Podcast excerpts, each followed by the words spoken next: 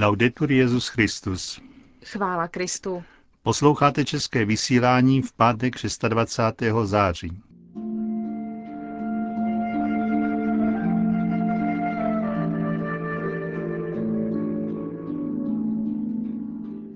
Aktuality z Vatikánu a po nich pravidelná promluva otce kardinála Tomáše Špidlíka. To je obsahem dnešního vysílání.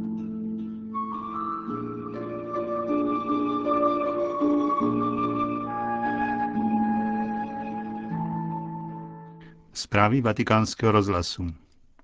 Castel Gandolfo. V Římě se koná světové setkání hnutí Retruvej. Jde o združení, které se zrodilo před 31 lety a pomáhá manželským párům a rodinám, které zažívají krizi, ji překonat a znovu vybudovat vztahy. Hnutí Retruvej založili kanadští manželé Guy a Janine Belandovi. Členy hnutí, kteří se sešli v Římě, dnes v Castel Gandolfo přijal na audienci Benedikt XVI. Come la vostra esperienza dimostra, la crisi coniugale Parliamo qui di crisi serie e gravi. Costituisce una realtà a due facce. Jak ukazuje vaše zkušenost, manželská krize, mluvíme o vážné a těžké krizi, vytváří realitu, která má dvě strany. Na jedné straně, zejména v akutní a nejbolestivější fázi, se projevuje jako selhání, jako důkaz toho, že sen skončil nebo se změnil v noční můru a zdá se, že už se s tím nic nedá dělat. To je ta negativní strana. Ale je tu i druhá, námi často nepoznaná, ale kterou vidí Bůh. Každá krize, to nás učí příroda, je přechod k nové fázi života – u nižších stvoření k tomu dochází automaticky. U člověka to zahrnuje svobodu, vůli a naději větší než zoufalství. V těch nejtemnějších okamžicích se naděje manželů ztrácí. Je potřebí, aby ji chránili ostatní, abychom ji chránili my, společenství opravdových přátel, kteří jsou s největším respektem, ale také s upřímnou touhou po dobru, připraveni se podělit o vlastní naději s těmi, kdo ji ztratili. Siano pronti a condividere un po' della propria speranza con chi li ha perduta. Vaše služba jde proti proudu, uvedl svatý otec. Oggi infatti, quando una coppia entra in crisi, dnes, pokud pár zažívá krizi, najde spoustu těch, kteří jsou připraveni poradit rozchod. Dokonce manželům, kteří se vzali před pánem, se s lehkostí doporučuje rozvod a zapomíná se, že člověk nemůže rozloučit to, co Bůh spojil. I pro vaše poslání je nutné, abyste soustavně vyživovali svůj duchovní život, dávat lásku do toho, co děláte, aby se při kontaktu s obtížnou realitou vaše naděje neredukovala na pouhé fráze.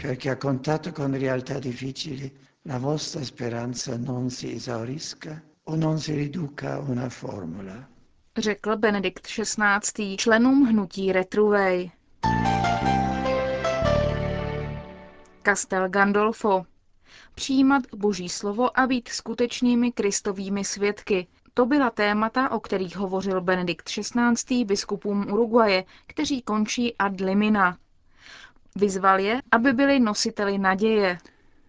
Boží slovo je zdrojem a náplní vaší služby hlasatelů Evangelia, ještě nezbytnější v době, kdy se stále více hlasů snaží Boha umlčet. A to jak v osobním, tak ve společenském životě. A vyzývají lidi, aby šli po cestách, které ničí skutečnou naději.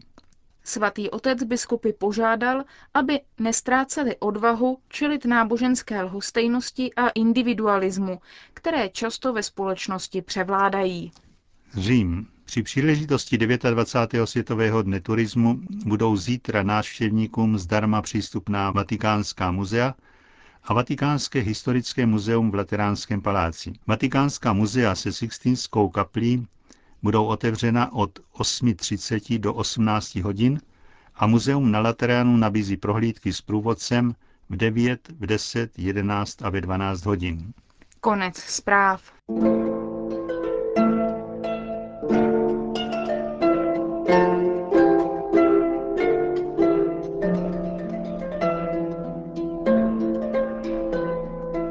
Inkulturace. Pravidelná promluva otce kardinála Tomáše Špidlíka.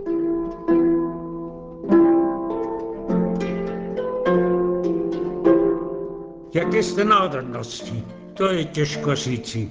Můj otec byl Turk, matka Armenka a narodil jsem se na řecké lodi a zaregistrovali mě jako narozeného až ve Francii. A od té doby se touhám světem.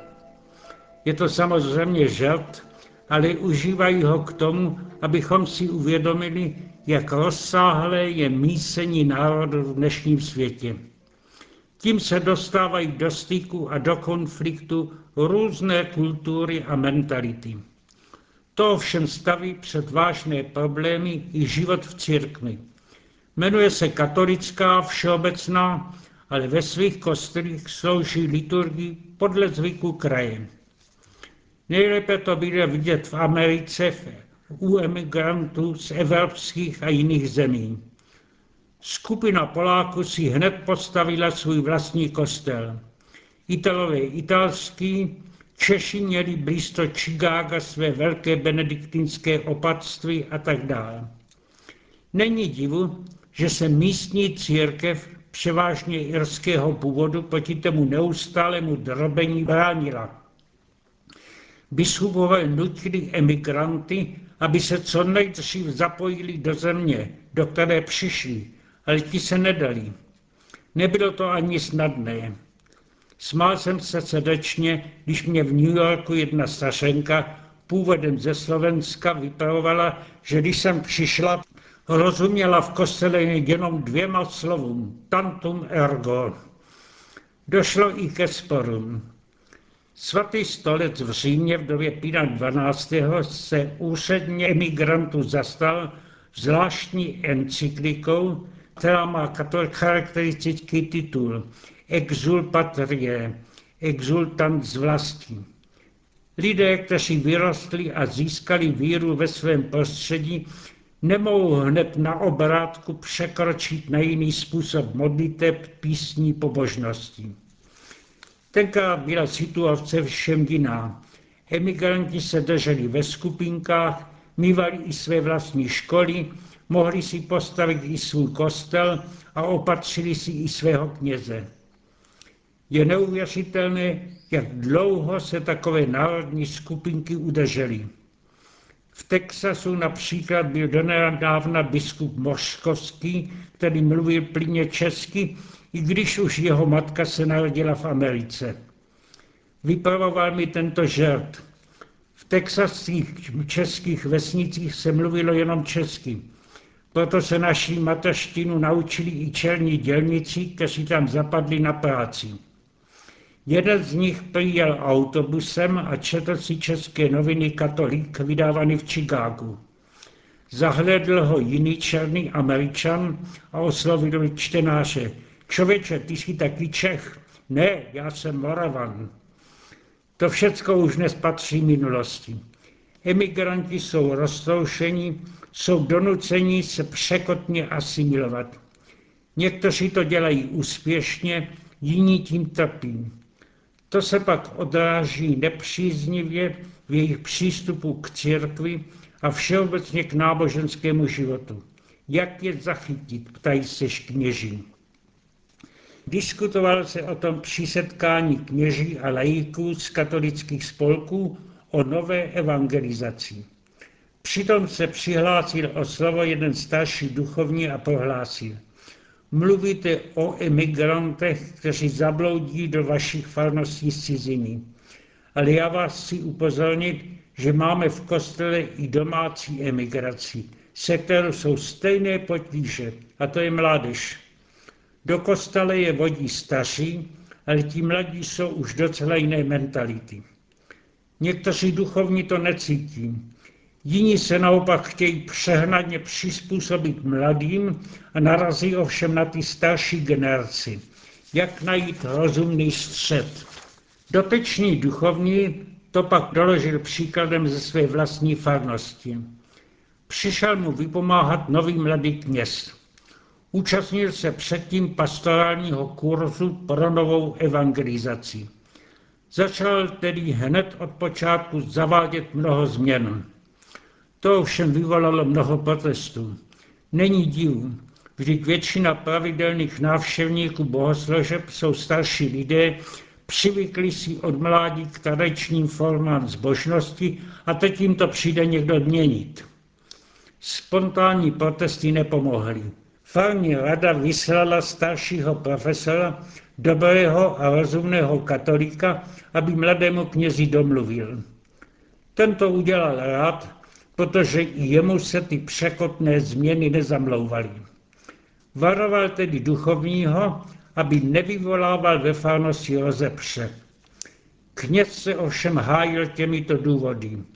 Já jsem přece odpovědný i za pokřtěnou mládež, která se kostelu vyhýbá, protože jim dnešní způsob modlení nevyhovuje. Musíme se tedy přizpůsobit jejich mentalitě. Na to profesor.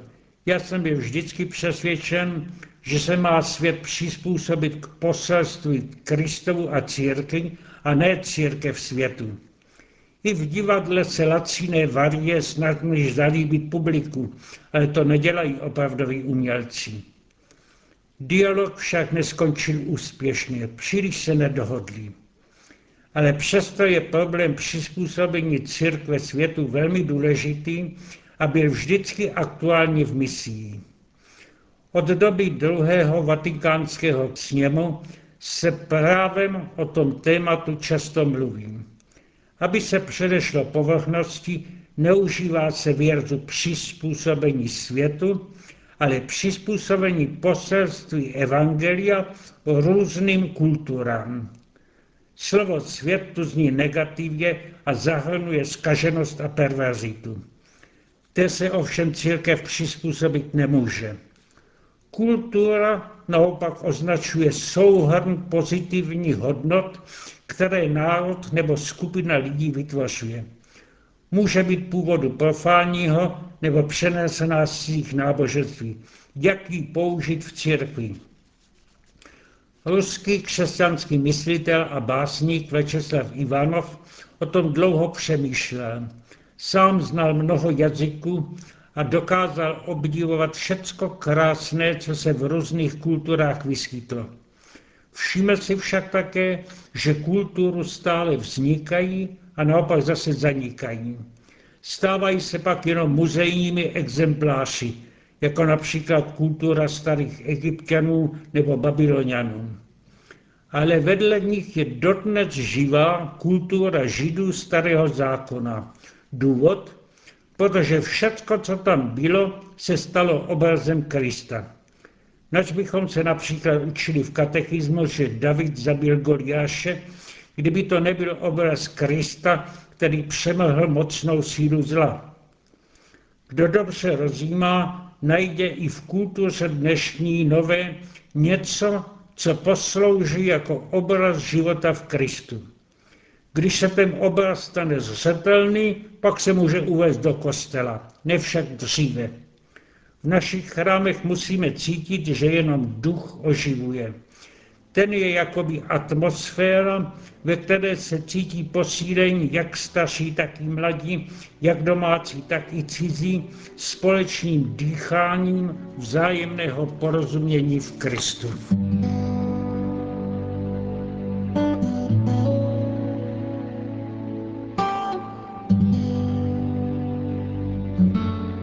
Vyslechli jste pravidelnou promluvu otce kardinála Tomáše Špidlíka.